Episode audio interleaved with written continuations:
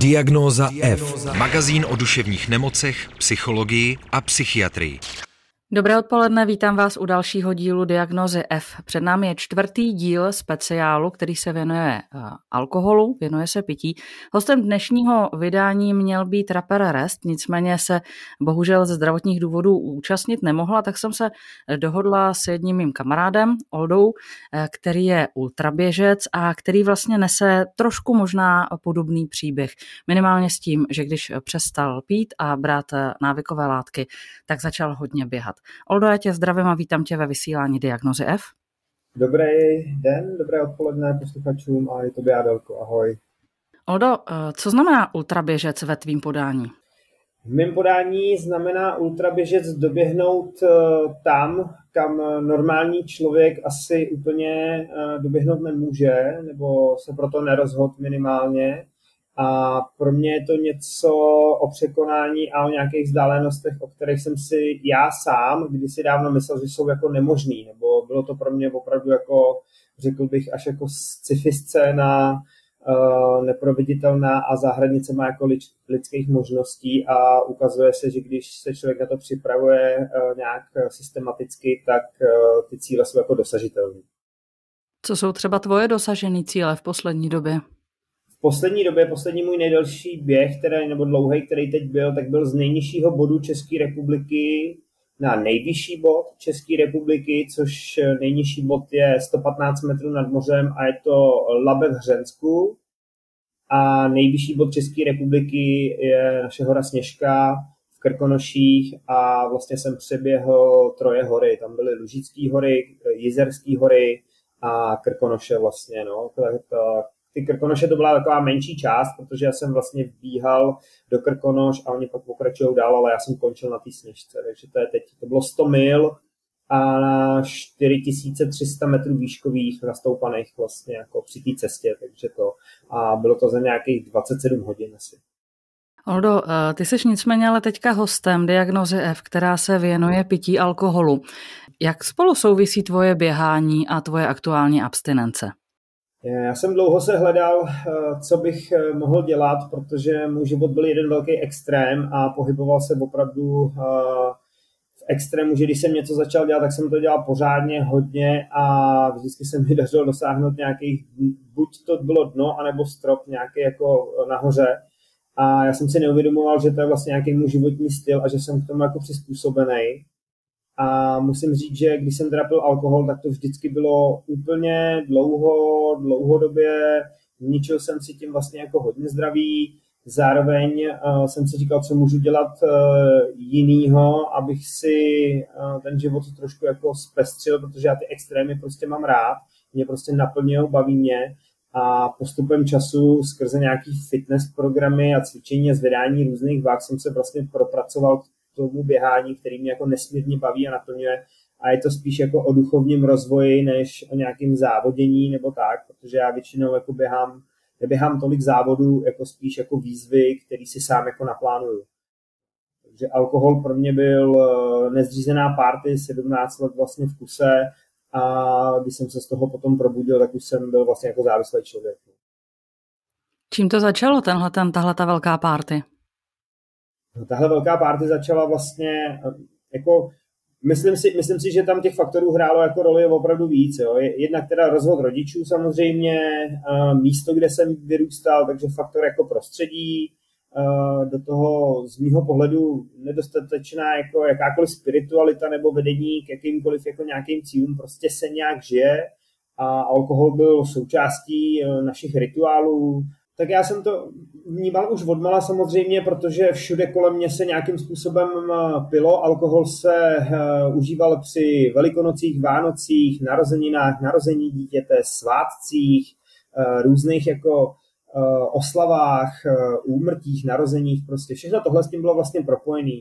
A já už odmala jsem to jako vnímal jako součást naší společenství, našeho společenství nebo těch rituálů, které s tím byly vlastně jako spojený, dospělost, a tak dále, a tak dále, vlastně až jako iniciační rituály, které s tím byly jako spojovaný a pro mě alkohol znamenal součást běžného života. Pracoval jsem potom v různých gastronomických zařízeních, kde s alkoholem se nejenom vařilo, ale zároveň se tam popíjel, že jo, prodával, takže jsem to nebral jako nějaký problém až do té doby, než jsem zjistil, že jsem vlastně jako závislý. A ta cesta k tomu byla opravdu jako dlouhá a klikatá a ovlivňovalo mě přitom vlastně jako spousty a spousty věcí, jo. Takže to vnímám takhle dneska já. Jak ses z té závislosti dostal? Jak se ti to povedlo? Já bych úplně neřekl, že bych se z toho dostal jakoby na, na pořád, nicméně jsem pochopil vlastně, jak strašnou sílu to má, a když jsem rozšířil svoje vědomí skrze nějaké svoje zážitky, které jsem prožil v léčbě a po léčbě, tak jsem toho potenciálu, ty síly vlastně začal využívat, proto dělat to obráceně. Jo? Když si vzpomenu, co jsem byl schopný udělat pro láhev vodky, když se šlo přes celý Brno v noci, jenom proto, aby to, tak jsem si říkal, proč by to nešlo vlastně zaměřit na dobré věci a začít se vlastně zajímat o to, čeho jsem vlastně schopný a co dokážu vlastně udělat jako dobře pro svoje tělo a pro svoje zdraví a pro svoje okolí, který následně potom ovlivňuje vlastně všechno kolem. Já vím, že po jedné z tvých léčeb, po té poslední, že jsi měl relaps. Co znamená relaps? Relaps znamená to, že se člověk vrátí k tomu způsobu uvažování nebo k tomu způsobu prožívání emocí, který vlastně zažíval při té závislosti. A vlastně re je jako opakující se a laps je vlastně nějaký jako uklouznutí nebo kolečko, který si vlastně probíhá, pokud těch relapsů je víc, tak je z toho samozřejmě recidiva, ale pro mě ten relaps znamenal vlastně jednoznačnou informaci o tom, že něco není v pořádku a že bych se měl k tomu životu začít stavět zase trošku pokornějc a více jako vrátit sám k sobě. Je to vlastně jako, když má někdo chřipku. Jo? Je to, pro mě to je vlastně informace o tom, že se něco děje a že něco není v pořádku, je potřeba se zastavit a trošku se na ten svůj život podívat z jiného úhlu pohledu. Po jak dlouhé době po léčbě se ti tohle stalo? Bylo to rok po léčbě a předtím jsem byl vlastně rok a půl v léčbě. To znamená, že to byly dva roky vlastně střízlivého života. A stalo se to vlastně, z mýho pohledu tenkrát velmi nečekaně, ale když jsem to potom rozklíčoval a postavil jsem se k tomu nějak čelem a zodpovědně, tak jsem našel vlastně ty uh, faktory, který uh, jsem podcenil a na kterých to vlastně potom jako vyhořelo. Co tě doběhlo?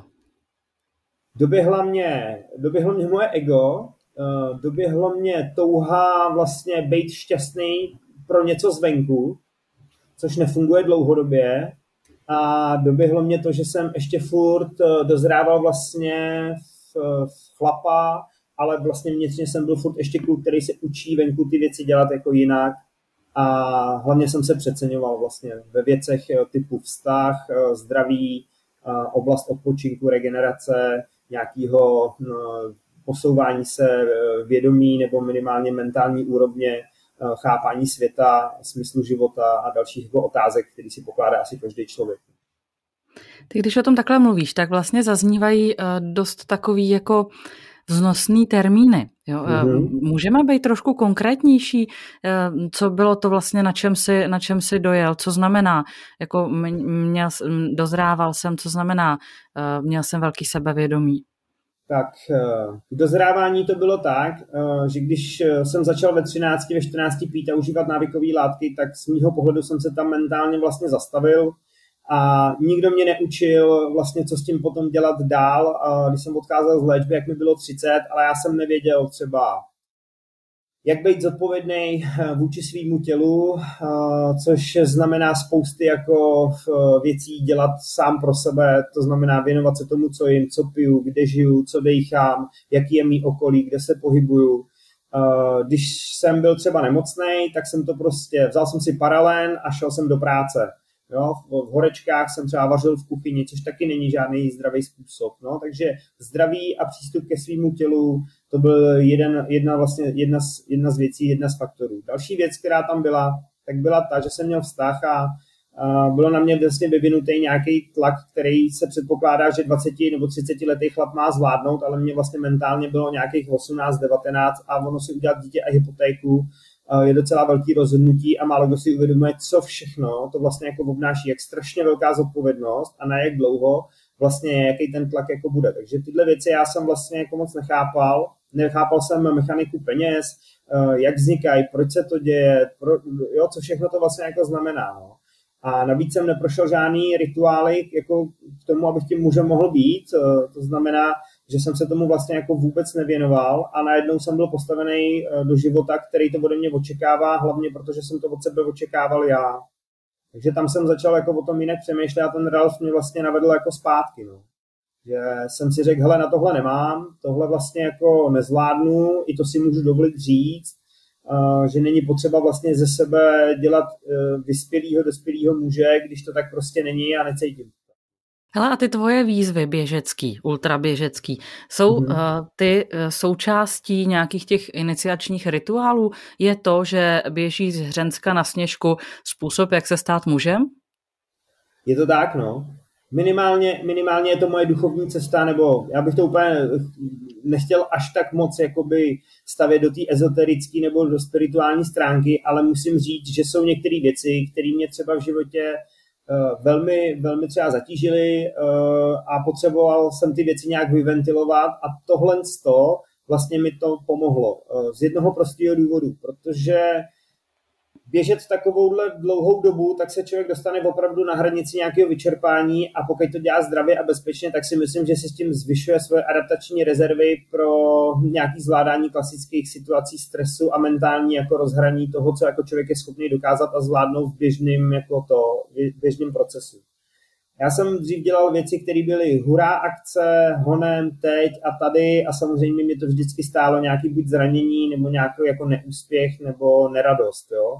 Musím říct, že prožitek, který smívám teď z těch dlouhých běhů, se nedá vlastně slovama ani jako popsat, i když bych se to snažil strašně přiblížit něčemu, tak je to vlastně tak, že člověkovi se vlastně díky tomu dechu, díky tomu tempu, rytmice vlastně toho organismu dostává do nějaký meditace a do nějaký jako části svýho vědomí, která vlastně bývá pro některý lidi jako zavřená a já jsem pochopil, že tam vlastně se potkávám sám se sebou a dostávám tam velmi hluboké otázky a i odpovědi na to, co dělám, proč tu jsem a vyrovnávám se s tím vlastně s docela jako těžkým jako třeba životním nastavením, kdy dělám docela náročnou práci, kde to není úplně jednoduchý, zároveň mě ta práce nesmírně baví a naplňuje a ten běh mi vlastně dodává tu možnost se vlastně vyčistit.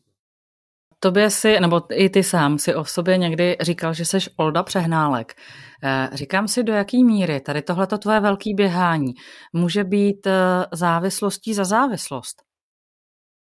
Je to uh, volba o, o tom, jak nad tím přemýšlím. Já si samozřejmě jsem vědom, uh, že pokud to budu dělat uh, nesprávně a nezdravě, tak je to úplně to samé vlastně sebepoškozování, jako je tetování, jako jsou další jako věci, každodenní pití, přejídání, každý den na mobilu, každý den televize, sex, já nevím co všechno, všechny ty dopaminy, které k tomu vlastně patří.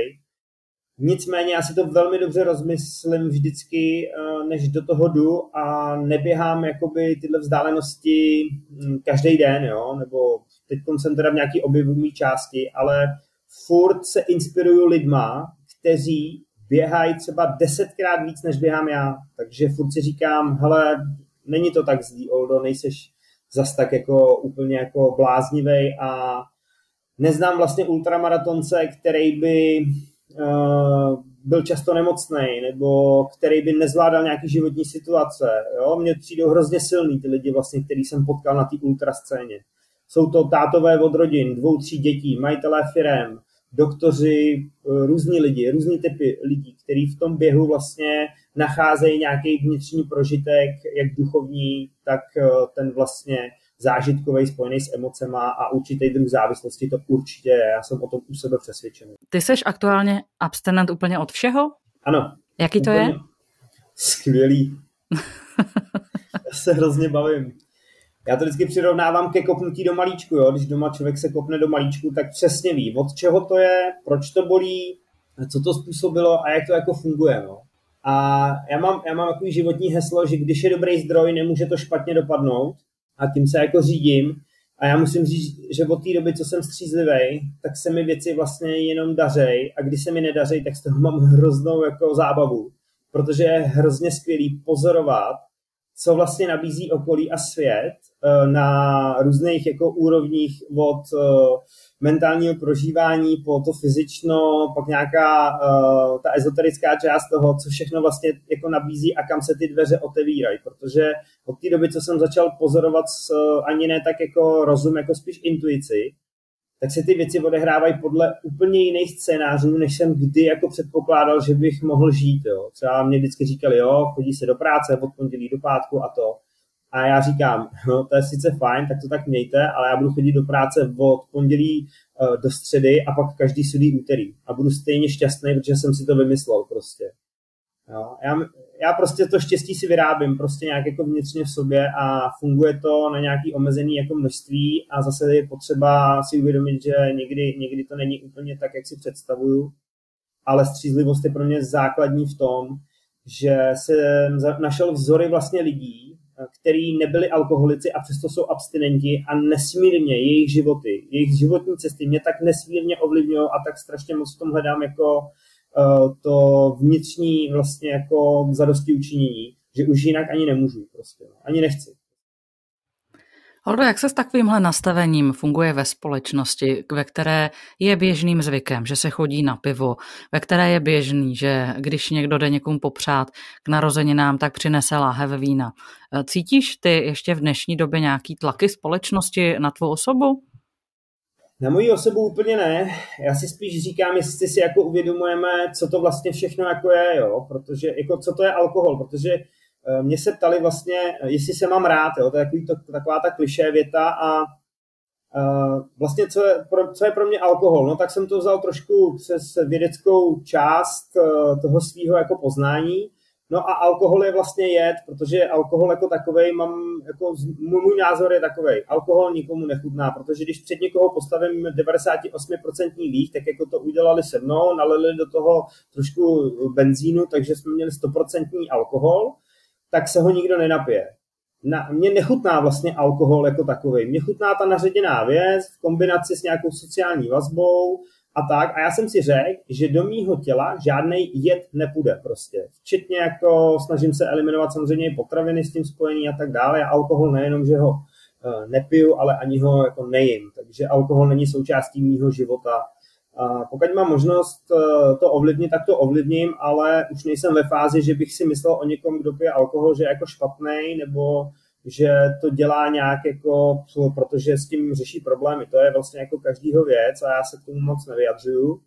Ale ukazuje se, že ta společnost, ve které žijeme, prostě vlastně tím řeší vlastně velmi často jako nějaký problémy, které ale se tím nevyřeší, že jo. To je prostě jenom jako deka, jo, taková mlha, která to překryje a nikam to nesměřuje. No. A já to jako pozoruju, nezlobím se, když jdu s lidma a oni si dají dvě, tři piva, vlastně a si klidně to dají, ale já to prostě nechci, protože jsem se tak rozhodl. Cesta moje je taková, já můžu pít, ale ponesu si všechny následky, které jsou s tím spojeny, včetně zdravotních komplikací, dlouholetý užívání alkoholu v jakýmkoliv množství, není zdraví prospěšný a to je moje volba a moje cesta prostě, takže to každý má jak chce. Bojíš se ještě v dnešní době nějakého relapsu, něco, něčeho, že bys přehlídnul něco ve svém životě, něčemu by se zapomněl věnovat a najednou by si se ocitl vlastně v podobné situaci jako ten rok po léčbě? Neřekl bych, že se bojím, spíš to považuji za uh, nějaký respekt. Uh, jakoby já tomu říkám, nestratil jsem respekt faktům. Jo, že některé věci prostě, pokud je budu dělat dlouhodobě, tak mě tam můžou opět zavíst, ale potom zvládnutým relapsu, který jsem zastavil úspěšně v tom Červeném dvoře vlastně, kde teď pracuju, tak se nebojím toho, že už bych to jako nezvládl. Už prostě nemám strach z toho, že když se jednou napiju nebo si dám birel, že skončím znova třeba s jehlou někde na ulici, nebo budu pít dva litry tvrdýho, nebo deset litrů vína, protože prostě věřím tomu, že mám kolem sebe tak úžasný lidi a tak skvělý prostředí pro zastavení toho a že tu informaci můžu dostatečně zpracovat. Zároveň já opravdu nedokážu říct, co se stane, až odejde maminka, jaký to bude, když prožiju třeba rozchod nějaký složitý, protože moje mysl prostě ty cesty k těm návykovým látkám nebo spíš k alkoholu hodně jako zná. A je velká pravděpodobnost, že se to může stát a že ten přesmyk to. Já už se tolik nehlídám protože mám pocit, že mě to tak strašně jako baví a naplňuje ta střízlivost, že si nedokážu představit, že bych se jako napil z nějakého důvodu, který bych jako měl já pod kontrolou. Ty jsi zmínil i to nealkoholický pivo. Je nealkoholický pivo pro lidi, kteří pili a už nepijou problém? No, tak tohle jsem zjišťoval velmi dlouhou dobu a to, fakta jsou asi takovýhle z, z mýho zjištění, se kterým nemusí třeba někdo souhlasit, ale nic, co se jmenuje pivo, nemůže vzniknout jako nepivo. Dám příklad prostě, aby se něco mohlo jmenovat máslo, podle české legislativy to musí mít osmdesát dva procent tuku. Aby se něco mohlo jmenovat pivo, ať už je tam jakýkoliv přídavný jméno předtím, jestli je to nealkoholický, dětský, dospělý, černý, bílý, tak furt je tam ten název pivo a to je chráněno uh, českou známkou výroby. A tím pádem se vyrábí stejně a vždycky v něm nějaký alkohol je. Takže to, že tam napíšou na plechovku dvě nuly, ta, ta nula celá nula, to je sice hezký, ale já se ptám, co ty další nuly, co jsou zatím. Protože alkohol má poločnost rozpadu, nevím kolik nul, ale určitě tam nejsou jenom dvě nuly. Promile taky nemá nula celá nula, že jo? Má nula celá nula nula jako něco. Takže jak můžu vědět, že to neovlivní můj mozek natolik, abych to dokázal zvládnout, když mi nebude dobře? To je otázka pro každého jako člověka.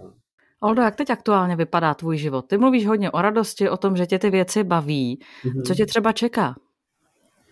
Tak, momentálně jsem dostal životní výzvu a v, v Červeném dvoře, kde jsem teď tři roky pracoval nebo pracuji jako peer konzultant, a tak se vznesla do mýho vlastně, do mý blízkosti nabídka otevřítka abstinenční kavárnu v bývalém objektu Starý Bažantnice a já jsem říkal, že to je vrchol psychiatrie, kdy pan Bažant dostal nabídku dělat provozního v Bažantnici.